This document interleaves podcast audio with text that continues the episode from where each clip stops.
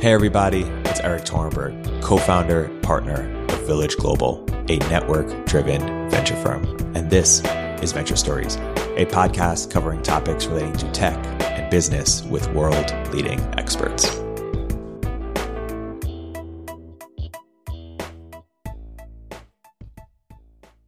Hey, everybody, welcome to another episode of Venture Stories by Village Global. I'm here today joined by two very special guests, two returning guests backed by popular demand. Greg Isenberg and Justin Murphy. Uh, Greg, Justin, thank you for coming on the podcast. Thanks for having us. Stoked to be here. It was the combo that no one asked for, but they all didn't know that they needed. I'm, um, uh, uh, I'm, excited about it. Oh, okay, so, Justin, let, us start with you. You've been thinking a lot about social capital. You, you, you have this term that you, you reality entrepreneurship. And I'm curious for you, maybe just as an opener, if you could describe what is most interesting to you about that topic, and then we could talk about why you were so interested to have Greg's perspective uh, on the podcast as well, and then, then he can get into his. Yeah, sure, absolutely. So, one of the biggest background facts that people I think need to reflect on, especially when we think about new business models and especially private membership community models, is that we really are living through a period of extraordinary cognitive chaos. I mean, th- there's truly, truly been a utter collapse of centralized, aggregated sense making abilities. And you, all you need to do is look at any kind of mainstream media, you know, flip back and forth between CNN and Fox News. And it's pretty easy to intuit that the kind of social consciousness at the mainstream, centralized, aggregate level is totally off its rocker in a way it's never been in human history, probably.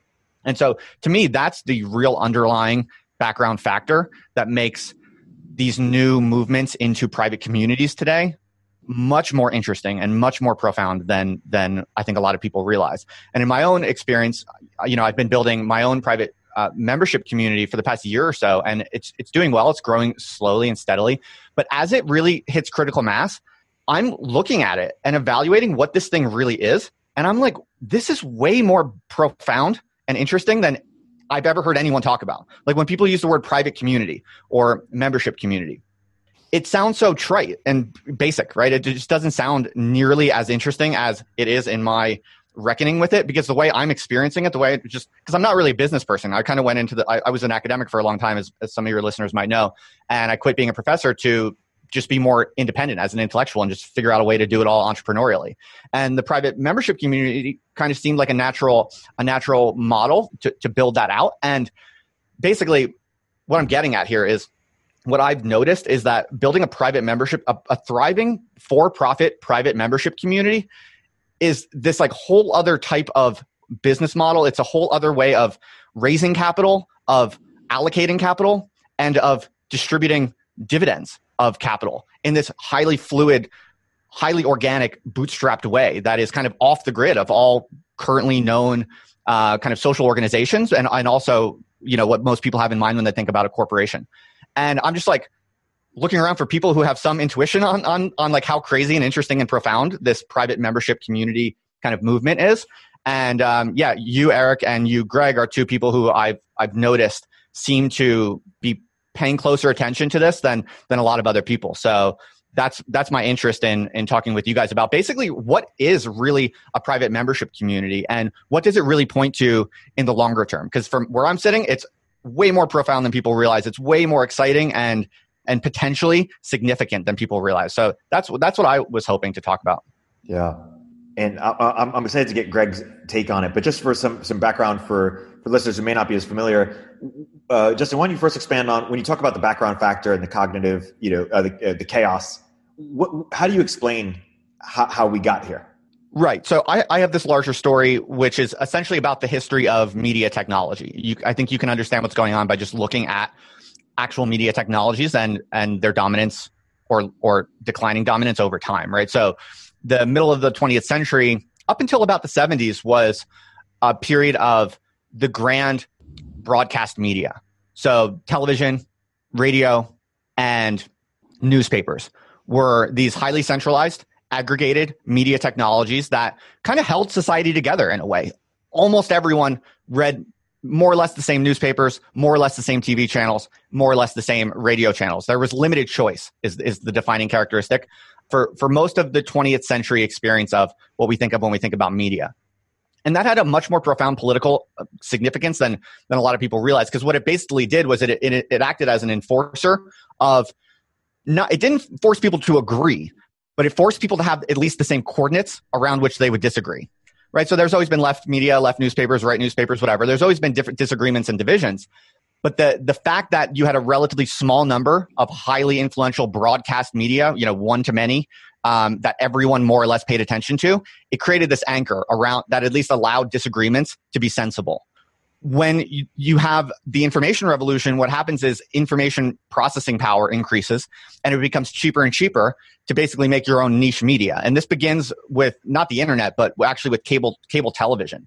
Um, so the reason we have CNN and Fox News as opposed to, you know, the big, the big few networks like CBS and NBC and ABC is just because it got cheaper and cheaper to basically make your own messages and distribute them to niche audiences that prefer that message. So that is already happening around the 80s with things like CNN and Fox News in the early days. Social media is just a, the, the latest instantiation of, of what is a much larger trend toward information becoming cheaper, therefore decentralized messaging becoming more and more viable. So now you can, you can profitably have a media business that is basically churning out messages for a relatively tiny fraction of the globe and that can still be a thriving, relatively big, successful, profitable media operation with a thriving community that anchors itself to that uh, to that relatively very niche uh, kind of broadcasting center.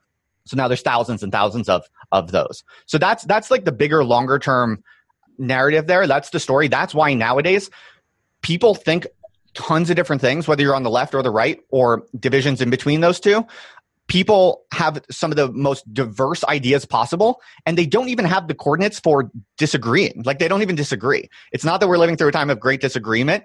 It's more that we're living in a time where people are opting into their own realities completely. And there's really no mechanism or infrastructure for those competing realities to calibrate or to adjudicate which one is more accurate, which one is better, which one others should opt into. So what you're really seeing in the in the in the move to private membership communities is like a kind of scrambling for uh, reality territory. You know, it's like if you can create a media company and articulate a certain model of the world with certain preferences and affinities and ideas and values, you're going to get all the other people in the world to who have the, that unique profile of, of beliefs and affinities. You can potentially get all of those within your model of reality. But that model of reality can be totally bonkers, right? It could be QAnon. It could be it could be completely detached from what's real. And we as a society don't have the mechanisms for actually reining that in. So that's that's that's how I see the private the, the move to private membership communities. It's essentially a kind of scrambling for reality shares, you could say. Yeah.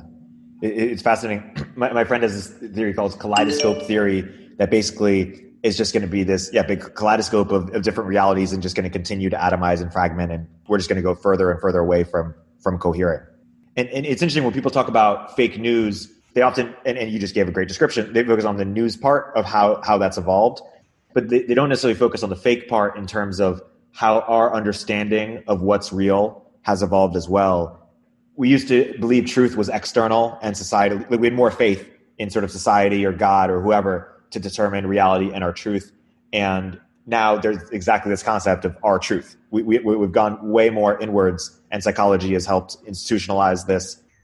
Is that is, does that resonate to, uh, with, with you as well? Yeah, sure. I see what you're saying for sure. I think the, the fake news idea is quite a, a, red herring in that, you know, what everyone likes to think and say is that, you know, those other people are crazy and they have these wrong ideas and, and they have fake news. But it's actually much more terrifying problem. It's, it's actually a, a real challenge, even for the smartest and brightest people, of actually calibrating what is real and what isn't is actually harder than ever, even for the smartest people. And again, this is why I'm so interested. This is why I think private membership communities are way more profound than I, than I hear anyone talking about. Because at its best, a sophisticated private membership community provides the kind of attunement to reality, to the, the kind of calibration of like what is actually real in the world, what matters, what doesn't matter. This problem of, of, of too much noise and not enough of an ability to actually sort through the noise is an objective problem even the smart of, the smartest people face. But a private membership community with the right amount of people, with the right type of people that you trust, actually provides this kind of cognitive service of letting individuals calibrate themselves to reality in a more promising way than if they were just doing it to themselves. And when you think about that, the economic value of having that type of service or structure is insane right? So I, I, think actually as the noise gets worse as polarization gets worse and as just yeah the, the, the onslaught of, of noise through digital media as that noise factor increases and it shows no sign of slowing down if you look at like all the public the aggregated public social media it's increasingly noisy. As that becomes harder and harder to navigate to actually find the signal the legitimate market price of a good private community is going to increase over time. Because what's more what's economically more valuable than having a reasonably calibrated model of reality? And i think that's really what's at stake for the best private communities moving forward. But I, am talking a lot. I would love to hear like greg's thoughts on any of this. There was just so much good in everything you just said. I you know i, I hope that everyone listening could could really just d- distill that I'm, I come at it from the sort of same, same but different. You, I feel like you come at it from like an academic dissecting. Here's where the world is going, and I come at it from a very, you know, I'm a college dropout, but you know, I was the, you know, I love social dynamics. To me, the most interesting thing that's happening right now. First of all, I just want to. I agree with everything you're saying, and you put it very eloquently. Okay, the first thing I want to say is that private membership communities are the new church. Like period. I know there's a lot of buzz about community. I know there's a lot of people going into this space. I know that there's the community could be defined in a million ways. Is it educate? Is it things like on deck? Is it things like you know Jack Butcher's visualized value community? Like there's a there's a spectrum of it. But I think one of the most interesting things for me in this whole private membership movement, because it is a movement, is uh, people are searching for meaning and there's this narrative that like oh yeah like people are joining these communities because they want to learn this or they want to do this.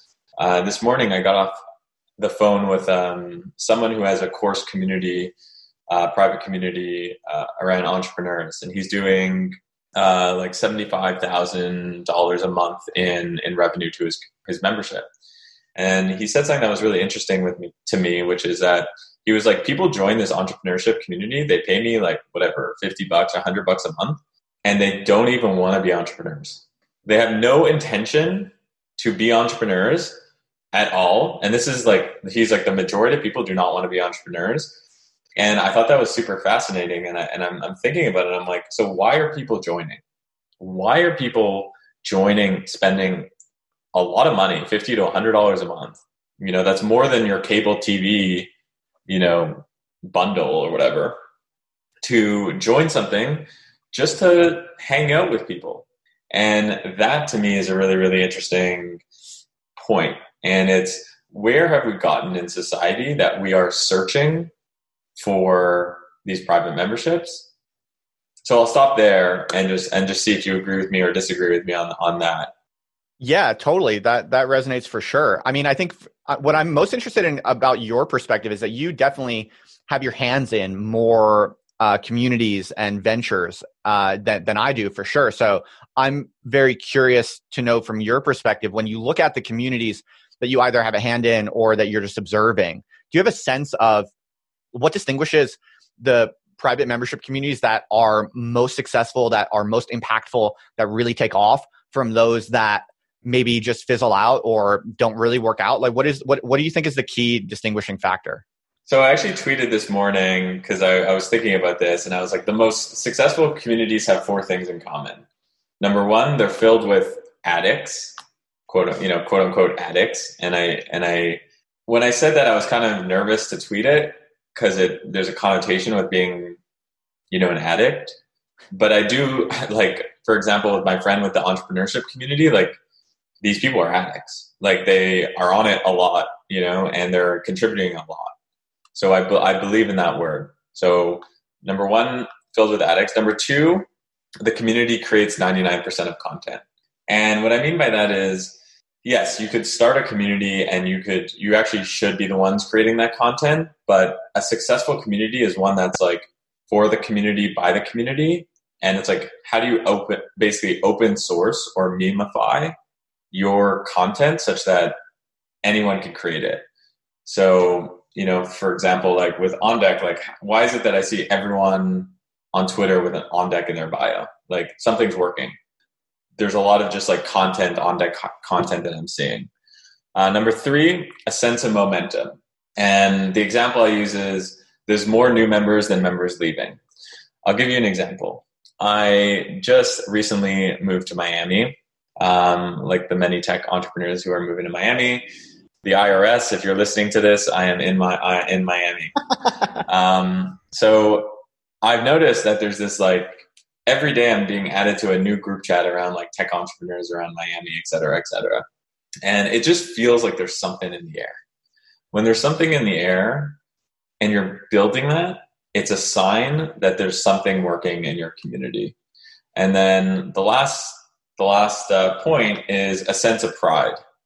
Community design is about how do you create something that is uh, something that you can be really proud of. The example I used with um, On Deck is a great is a great one because you're you're seeing you know people. It's not. It's probably I, I don't think On Deck is telling people to put you know change their bios. I think that just people are proud of it and that's an exact that's a hallmark of a good community is if people are proud of it and you see that with yc too right class of 2019 etc people are so proud of it. And then i think the important thing there is how do you arm you know uh, tobi and and harley from shopify talk often about arming the rebels for entrepreneurs uh, to create stores. And i think there's that same arm the rebels concept but applying it to uh, communities. Um, and then, so how do you how do you arm arm the rebels uh, in this case to essentially you know wear hoodies that say you know on deck or YC or just give them a set of tools that they could show up at their Christmas dinner or Thanksgiving dinner or just go for their morning coffee and just be super proud of it. Fascinating. That that's actually a, a, fascinating answer for a few reasons, which I want to chime in on. But I, I Erik is also leading a uh, you know membership based uh, business, so I'm sure Erik, you might have an answer to that question. Do you have you noticed, or do you what have you learned from running on deck that ha, that could teach us something about like what what is the essential aspect of of communities that makes them succeed? By the way, I see Erik while he's thinking about this. I see his face, so the listeners, and I know that he like is like agreeing with me. I know he's like he feels me in a lot of what I'm saying. Uh, hundred uh, percent. No, I, I think yeah, I'm, I'm going to take those descriptions and, and credit you because I, I, think that's a that's a great way of describing what, what makes communities work and what makes them flourish. I, I think the I have two thoughts. I mean, one in the arm the rebels uh, is, is, is yeah such a good phrase um, as it relates to communities. Product Hunt did a really great job uh, uh, uh at this. One thing they did was that anyone who was in the top five every day uh, on Product Hunt got a lot of traffic to their site. And what we did is we had a like featured blog that would cover personal stories over how to have a great launch. And we would have templates um, so that it'd be really easy for people, almost like Mad Libs, like really easy for people to write posts coming from them over how Product Hunt uh, launch changed their sort of tra- trajectory and how to do it really well and what to keep in mind. So I don't know if we got to 100, but we might, may have got of these like original stories that people you know wrote about that uh, of why you know product Hunt was so great for them, but it was actually offering value to to to readers and it made them look good too, and we promoted it. That was really just great and helpful example. We're trying to figure out exactly w- w- what that is at, at On Deck. On the identity stuff, that's super interesting because we sort of lucked into it. I mean, part of it maybe is is just the cohort model. It, it lends itself to you know people having an identity uh, more so than a non-cohort based. Although people will still say you know product hunter or indie thinker or, or, or, or whatever it is, but something about the cohort model, but but that, that lends itself. And what makes the identity thing so powerful? One, obviously, it's a great word of mouth tool, but two, when you are a part of someone's identity, they are going to one say great things about it, and two really invest in it so that it's great. And we see people who are more active as alumni than they were even during their their program because they're just invested in this credential meaning something. And so we've we, we lucked into it. We are we're not ex- encouraging it because you know as in we're not explicitly telling people, but we want a way to lightly encourage it in a way that doesn't prevent you know turn people off or, or sound markety. But I, I think if, if you are creating a community where the community is the product as opposed to a wedge into some other product, I think it depends what it is, but I, I think your north star is typically is their bio um, because I, I th- that's like the most valuable real estate you could have.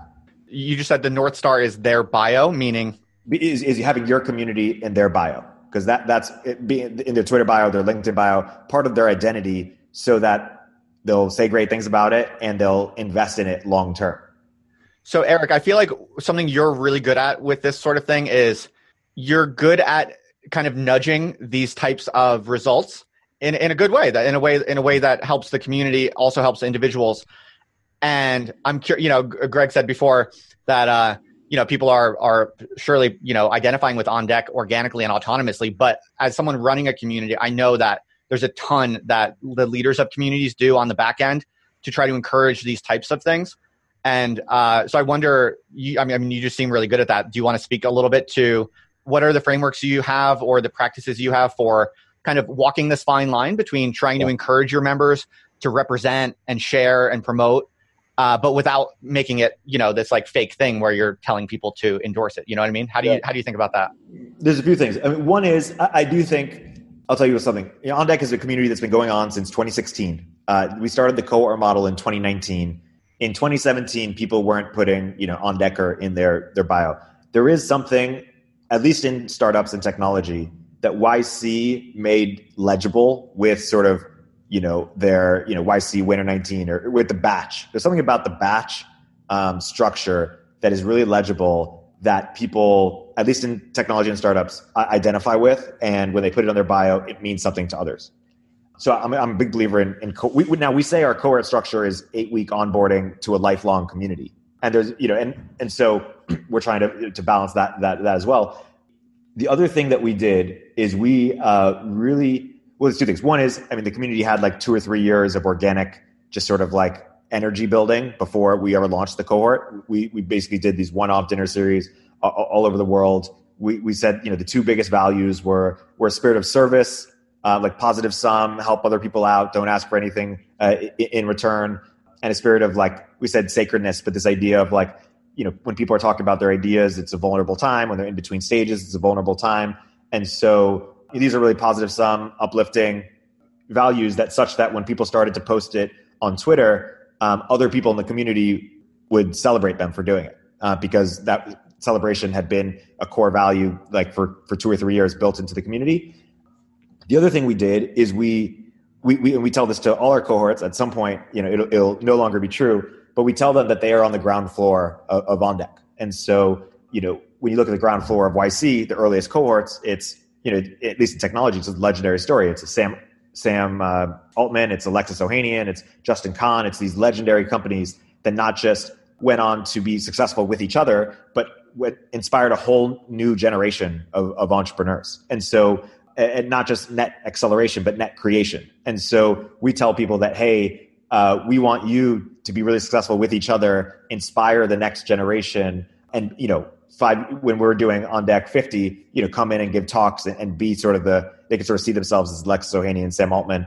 And so when they put themselves out there as part of on deck i think part of what they think is that this is also a um, hey i'm planting my flag. I'm, I'm in the earliest cohort. This is going to be the next next big thing.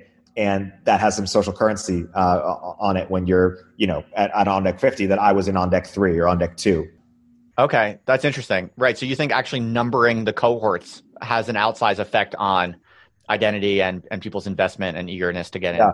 And then and then the other part is just rewarding people for when they do it. And so yeah, we were oh, just retweeting them, celebrating them, you know, celebrating within the within the community, just like in a non cheesy way, but just rewarding the behavior that you you wish to see more of.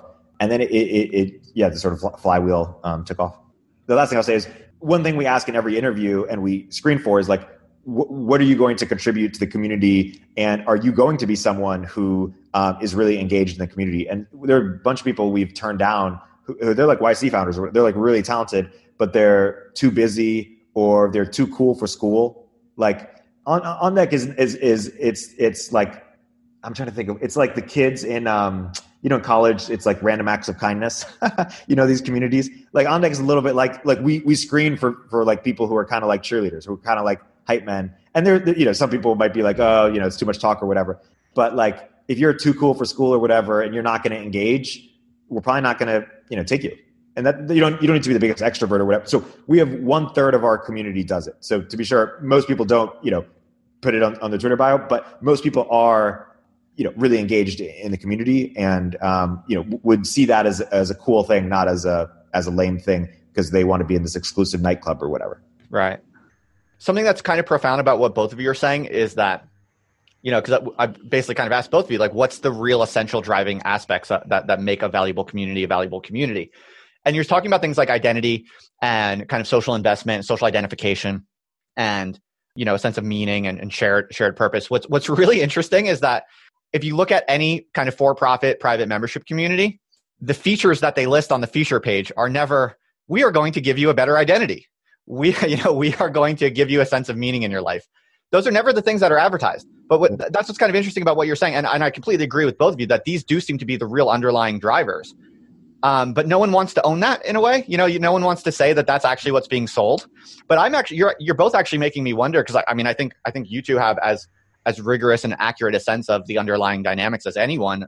I think you know is it is it possible that all of the different features and benefits that people associate with their private membership community um, to kind of flesh out the value proposition to encourage people to like sign up and pay you know are are all of those features kind of like could you actually get rid of them and everything would be just the fine? Like, could your could your feature list be literally just you're going to meet cool people, you're going to be a part of a brand that represents you and gives you an identity and vision and and stimulation that is like more in line with what you believe, and that's all there is to it. you know, do you need all those other features that people that people um, try to sell? Because this is something I'm struggling with as like a, a very early stage community builder. As I said, my community is profitable, it's growing, and, and it definitely feels like it's it's it's working, it's taking off. I know that members are happy, and there's lots of really cool things emerging naturally. But I'm like hustling super hard trying to provide all these different like values and services and benefits and stuff like that. And you know, a, a, provocative version of what you guys are saying is that actually you don't need any of those like services and additional things. What do you think about that? I'll let Greg go in a second, but yeah, I'm imagining a, a bullet point says, "We will fill the gaping hole in your life." uh, Greg, Greg, what's your take? I wish it was that easy. so, what is the I, role of the auxiliary activities and services then? Well, here's the thing. You know, you would think you would think what what you just outlined perfectly is exactly what you think would happen. Like, you know, I, and I've tried this. I've tried like, okay, private member community, and okay, people want connection. Like going back to that entrepreneur example, it's like, okay, let's just start selling. Let's just say, like, come to this entrepreneur community, and you know, and you're going to meet like-minded people, and then you do it, and then you don't convert. And I've, I've thought a lot about it. I'm like, hey, why is this the case? And it goes back to why human beings do certain things. So the reason why people go to a bar isn't because they like drinking alcohol. The reason why people go to a golf course isn't because they might, you know, they might not like playing golf. The reason why people play Dungeons and Dragons isn't because they potentially love playing Dungeons and Dragons. It's because it's an excuse to do a thing. Private memberships are just an excuse to do a thing. And if you sell the excuse in a really good way, then you can you ultimately could get that connection and that meaning and that sense of purpose. And that's like the secret sauce to the whole thing. It's anno- it's annoying, right? Because you just want to be like, "Hey guys, I have this, I'm I've curated a, a bunch of really great people. You're gonna love this. You're gonna love it." But as soon as you do that, you lose. Mm-hmm. And that's why that's one of the reasons. It's that reason and the reason of just community building as being highly nuanced, in, specifically on the internet, a highly nuanced um, way to position it and and defining the experience makes 90% of people who are going to focus on building a community based experience like a private membership fail. They're going to fail because they are, you know, to to your point around or to your point around all the little intricate things that let's say product hunt has done or on deck has done which is just like tears, blood, sweat, and tears over years of time. And that's why I think that, you know, there is this thirst for people who are interested in how the hell do I build this thing? And I, and I know from just Twitter, like I started posting in the summer of 2020, really just about like, I've, I've posted a little bit on Twitter about community building um, for the last five years or six years, but really started posting in the summer. And my Twitter audience doubled, more than doubled in the, in under six months. And it's just because people are there's no accessible way to find out how to do these things because it's so new. Right. The, the, thing, the thing I would add to that, I agree with it. You you can't pursue it head on for the following reason, which is that for whatever reason, you know, people care not just what they get out of it, but also the story um, it says about them to join join this community.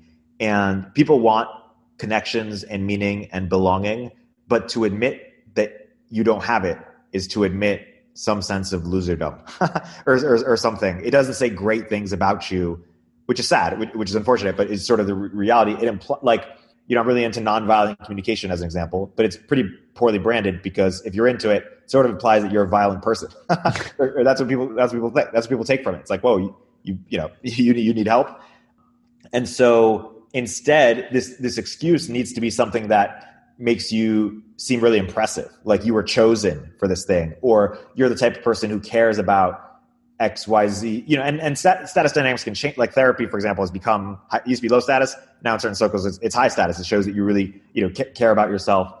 And so w- ways to um, increase status also include like who else is involved. Like what does this thing say about me based on what types of connotations we have with the people who are involved or the um, activities and purpose that it'll be doing because they need to tell themselves and, and you know signal to other people that they are more impressive as a result of joining this community than than less impressive. Yeah, right. cannot agree more. Great example of that, like analog example of that, is restaurants and going to restaurants. Like, if you think about it, restaurants all do the same thing. They give you a space to eat and food. Like the utility is space and food, but like sometimes we go to restaurants to say that, hey, we went to the French Laundry or, you know, roll the slot machine of like who else is going to be there. And if we purely, you know, went to restaurants because we wanted to eat, then there probably wouldn't be these, you know, expensive restaurants, etc. So I think there's definitely some lessons learned there. I'm curious your thoughts, Justin. Yeah, no, I think all of that makes sense, and I, I completely agree that there there does seem to be some kind of implicit requirement that the community that a successful private community can't just be about what it's kind of ultimately about. and there needs to be some kind of uh, initial initiation or pretext that I think, as Erik alluded to, one defining aspect is it's both a signal of who you are and the type of person you you are or want to be. So it has to be something that's hard. It's basically like a proof of work. Basically, the initiate the ideal kind of pretext or initiation is something that signals your quality and strength having gone through it, and that you want to share with people. It kind of defines who you are and what you're all about. And I, I completely agree with both of you that it does seem like you need to have something like that. If you try to do without that, the whole thing will collapse. I wonder Greg, what you think about what are the ideal forms for that for that pretext or that initiation or I don't want to call it an excuse. I feel like that's not a nice word because it makes it sound like artificial, but what we're all saying is that actually it's crucial to to holding up quality and the intensity and the significance of of the membership. So it's it's certainly more than an excuse, although I know what you mean by that word. So this like pretext, let's call it. People try different types of pretexts as the defining kind of service or feature or benefit of their community. And Greg, I, I know you pay a, lot of attention to a lot of different community experiments. So I'm kind of curious. Clearly, Erik uh, has kind of gone all in on a kind of challenging, high cost uh, fellowship model, a kind of cohort based initiation experience as the pretext that On Deck is built on. Uh, but Greg, I'm sure you've seen people do totally different types of things for this, right? So one example that's different than on deck would be like MakerPad, which is uh, a, organization I've, I've studied pretty closely uh, and, and inspired indie thinkers in, in large part. And their main offering is exclusive content, essentially tutorial content. That's that seems to be the big sell that they lean on as as their reason for joining and, and for and for paying. Uh, but there are many others, right? There are events, there are kind of sequences of events, series of events um, like the interintellect community uh, does like a high volume of semi-public ticketed events. And uh, joining gets you kind of free access to all of those. So i'm sure you've seen different ways of, of organizing or formatting this this uh, pretext. I'm curious greg if you have any strong opinions on which ones are better than others. Yeah i mean unfortunately, unfortunately, again, there's there's actually no one size fits all for this, and this is the trap that a lot of people fall into. Um, you know, we have a saying at Late Checkout, which is you know my company, which is a product studio and agency and fund around internet communities, is uh, start with the community and then build the software versus build the software and then find the community. And you know what might be really attractive to no code the no code community for makerpad might be completely different than you know the on deck podcasting vertical you know? And i think what the the secret sauce for pretext is to really understand who these people are and what drives them and then create a vertical experience for them.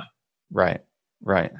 And i know that's not like the answer that people want to hear because people want that like oh do this thing. Here's like the soundbite thing of like what you need to do to like create the pretext for your vertical. But i actually think that like if i'm starting something and i want to build something for you know moms in new york or moms in brooklyn then i i need to spend time in that community try to understand what are the things that drive them and what are they not getting on existing platforms and what are their motivations and what are their incentives?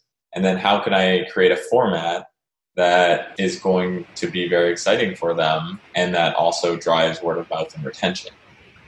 Right. But something you did say before is that you you do seem to think that user generated content is is key.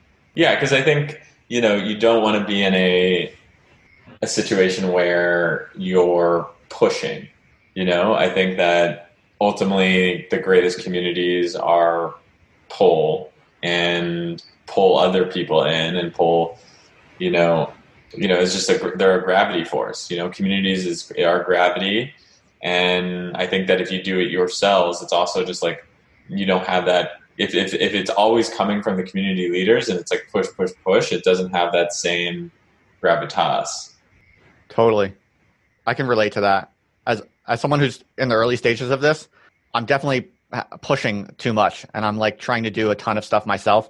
And yeah, I mean that that that alone is a really good insight. Uh, that's well, not obvious because well, think think about yeah. it as like a party, right? It's like that's it's the you know a community is a party with the right music and the right people and the right food and all that, and you just telling people to go dance at 9 p.m. and telling people to go eat at 10 p.m. is like this like weird awkward thing, right? It's like a good totally. party doesn't you don't have to tell anyone to do anything. They just go and do the thing that you want them to do. Love it. Yeah, that makes total sense. And it's precisely kind of what I'm not I'm not there yet. And so what you're saying makes total sense. It's exactly what I'm not really doing well enough yet. So um, thank you for the free consulting. Uh, I really appreciate that. You know, it's interesting. I, so I'll be curious, Greg, to learn more about your friend's entrepreneurship community um, later. What, what, if we just started as an entrepreneurship community? I'm not sure. You know, uh, we would have been able to do it. I, I think what helped us at On Deck is I we were serving uh, a group of people at a stage that was underserved. You know, when people are looking for their next job and they can't tell people their company, um, and they're looking for potential co-founders, there was kind of not much there, and so that helped give us tailwinds. And so, it, it, another question I ask in addition to is basically where are the moms in Brooklyn? Like, under, what are common problems or a common stage in which they are underserved? I think you know, step one when you're when you're working on a community based project is to brainstorm who's the most underserved. Like that's step one. Unless unless you have a platform. If you have a platform and an audience, then you can do whatever you want. But if you don't, then it's about who's underserved and how do you create something that is interesting for that community. But Greg, even if you have an audience or a platform, don't you still have to have a strong thesis about who your audience is essentially and what they want essentially, even yes. beyond the kind of basic demographic data you can get? Like you, you do need to have a kind of theory of that. And it's not always obvious, right? It's not obvious. However, it's e- I, it is a lot easier if you have an, a big audience because um, you have more room to mess up. You can just screw up more. Having a have, having a big audience is like a startup with like 36 months runway versus like when you're starting from scratch you have like six months runway and you're and it's bootstraps it's your own money versus venture capital that's like the way I would think about it. Hmm. I'm, I'm curious to ask both of you how you think about social capital. Well, one, yeah, social capital like combination of trust, loyalty, affinity. What how, do you define it?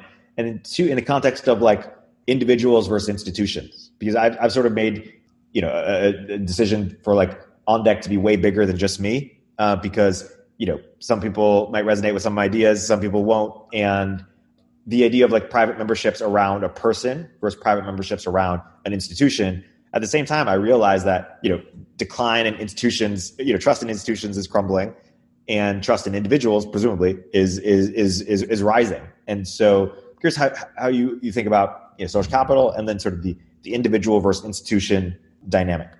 Yeah, it's a great question. I'd, I'd, I'd love to hear Greg first because I'm feeling these things out uh, myself, but I don't have I, I don't know that I have strong theories. I can share my impressions, but Greg might have a, a better sense based in practice and previous success.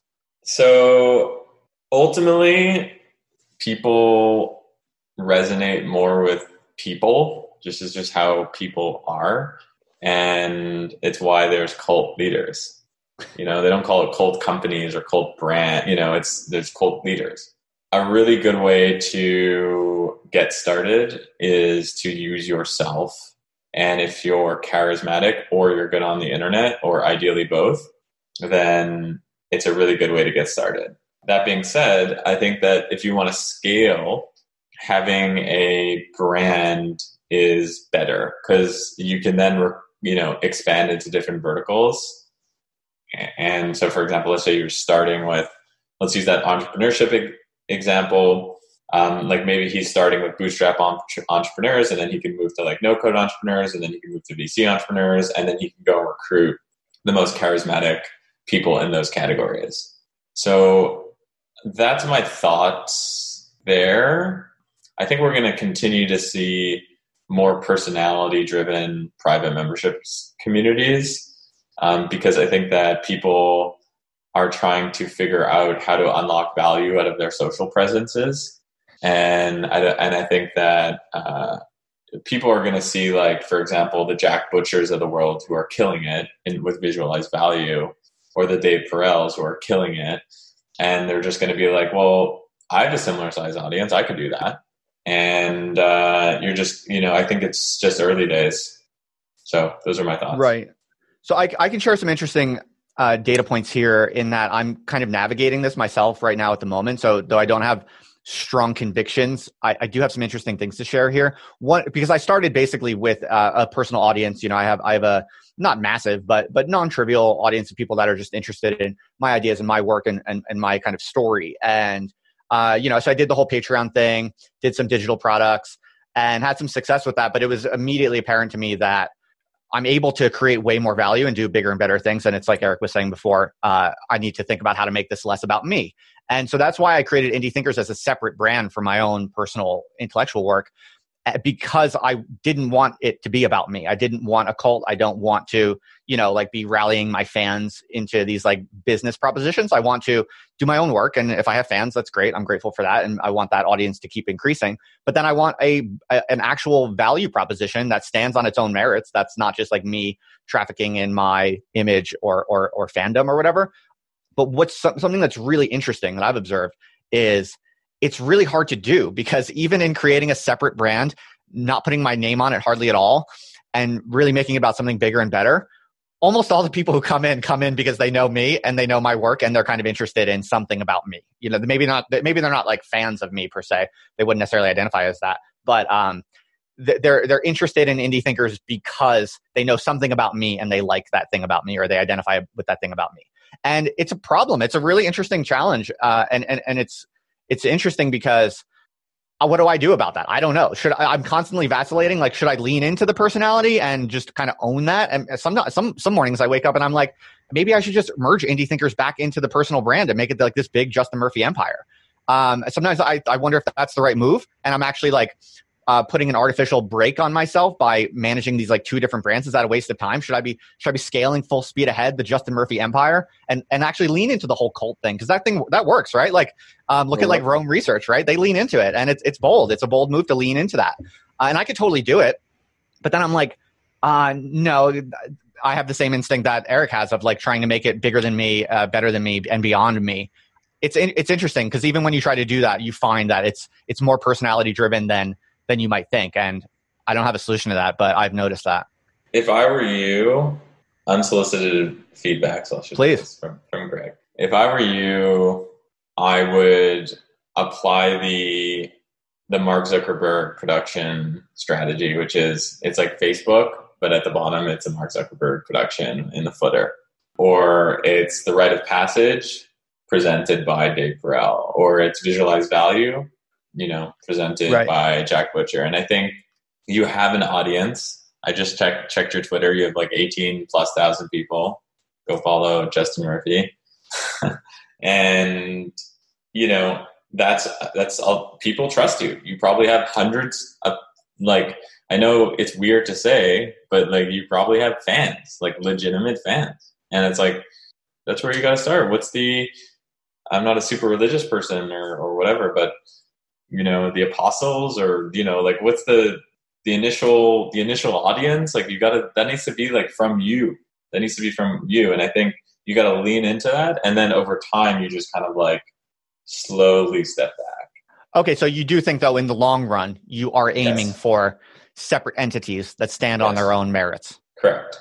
Right. I, I agree. So that, that basically maps onto what I'm what I'm kind of experiencing and and doing organically. I mean, a larger thesis here that might be more interesting. I, I don't want to make this about myself. I, I didn't intend to do that. Is I, I think one of the underlying the underlying value propositions that is a little bit less talked about, perhaps because it's somewhat taboo like you were talking about before like a lot of people ultimately are buying into a membership community for you know to improve their their sense of identity their sense of belonging the meaning of their life but people don't really want to talk about that i think another example of that is people are essentially buying into shares of social capital in, in, a, in a way that i think people often don't want to be honest about or don't want to talk about but i think if you actually are honest about it and you the, the communities of the future might be the ones that see this more clearly and radically than others and are willing to mm. actually take it seriously. And so what I mean by this is like to use OnDeck as an example, you know, I think I, I suspect a, a, large number of the people who um, join OnDeck, it's in part conscious, it's semi-conscious, it's semi-unconscious. The the actual purchase decision is like erik Torenberg has a lot of powerful friends. I don't have many powerful friends. I want powerful friends. Having powerful friends is economically valuable pretty directly. So I'm just going to pay erik Torenberg to get access to get a, a, basically an equity share in erik's powerful friends. And I think to me, this is like one of the real driving kind of psychological mechanisms or value propositions that make thriving serious communities work. But it, it, it's one of those things that people don't want to talk about. Do you agree with that or do you disagree with that, you guys? I'll just say really quick. I, I think it has certainly transcended uh, me and, and, more just about about the on deck network. And I think maybe some similar to thing where people think, hey, if you know, not as powerful. Of course, they've been going for a long time, but people think if they get, you know, the YC stamp or whatever, that that will put them in a, in a more elite club. And yeah, it's tied to Paul Graham, it's tied to Sam Altman, it's tied to, you know, this, this broader, I, I think there is an, an element of that for sure. It makes me wonder what would it look like to be, even be more explicit around it. I, I know you, you've been, you know, exploring the token space, but yeah. So I also want to say one thing. I want to say one thing. I'm not done with you, Justin. So Please when I go to indiethinkers.org, that's your website, correct? Uh, yeah, that's right. It's still like private beta. It's very bare bones. When I when I get there, and I believe that if you sign up to indiethinkers.org, you're going to get a bundle of of value. I believe in that after just speaking to you for an hour. But I need to know. I need a video of you to tell me like who you are, why, what you're going to learn. Like when I go to the Rite of Passage by Dave Perell, like I see like a video of him, you know, like I see, like there needs to be that personality. And I think my, I, if I were you, I'd lean into that more. Okay. Thanks for the, thanks for the advice. I, I appreciate it. Yeah, no, it's early days and I'm definitely uh, thinking hard with an open mind about, well, these, yeah, what, these what are the nuances, right? These are the community building nuances with Erik Torenberg and Justin Murphy and Greg Isenberg. It's awesome, dude. Thank you perfect place to wrap. Greg, Justin, thanks so much for for coming on the podcast. Uh, check out you know Greg on Twitter, Justin on Twitter. Late checkout, Indie Thinkers uh, OnDeck, uh, guys. It's been a pleasure. Thanks, Erik. Thanks, thanks so Greg. much.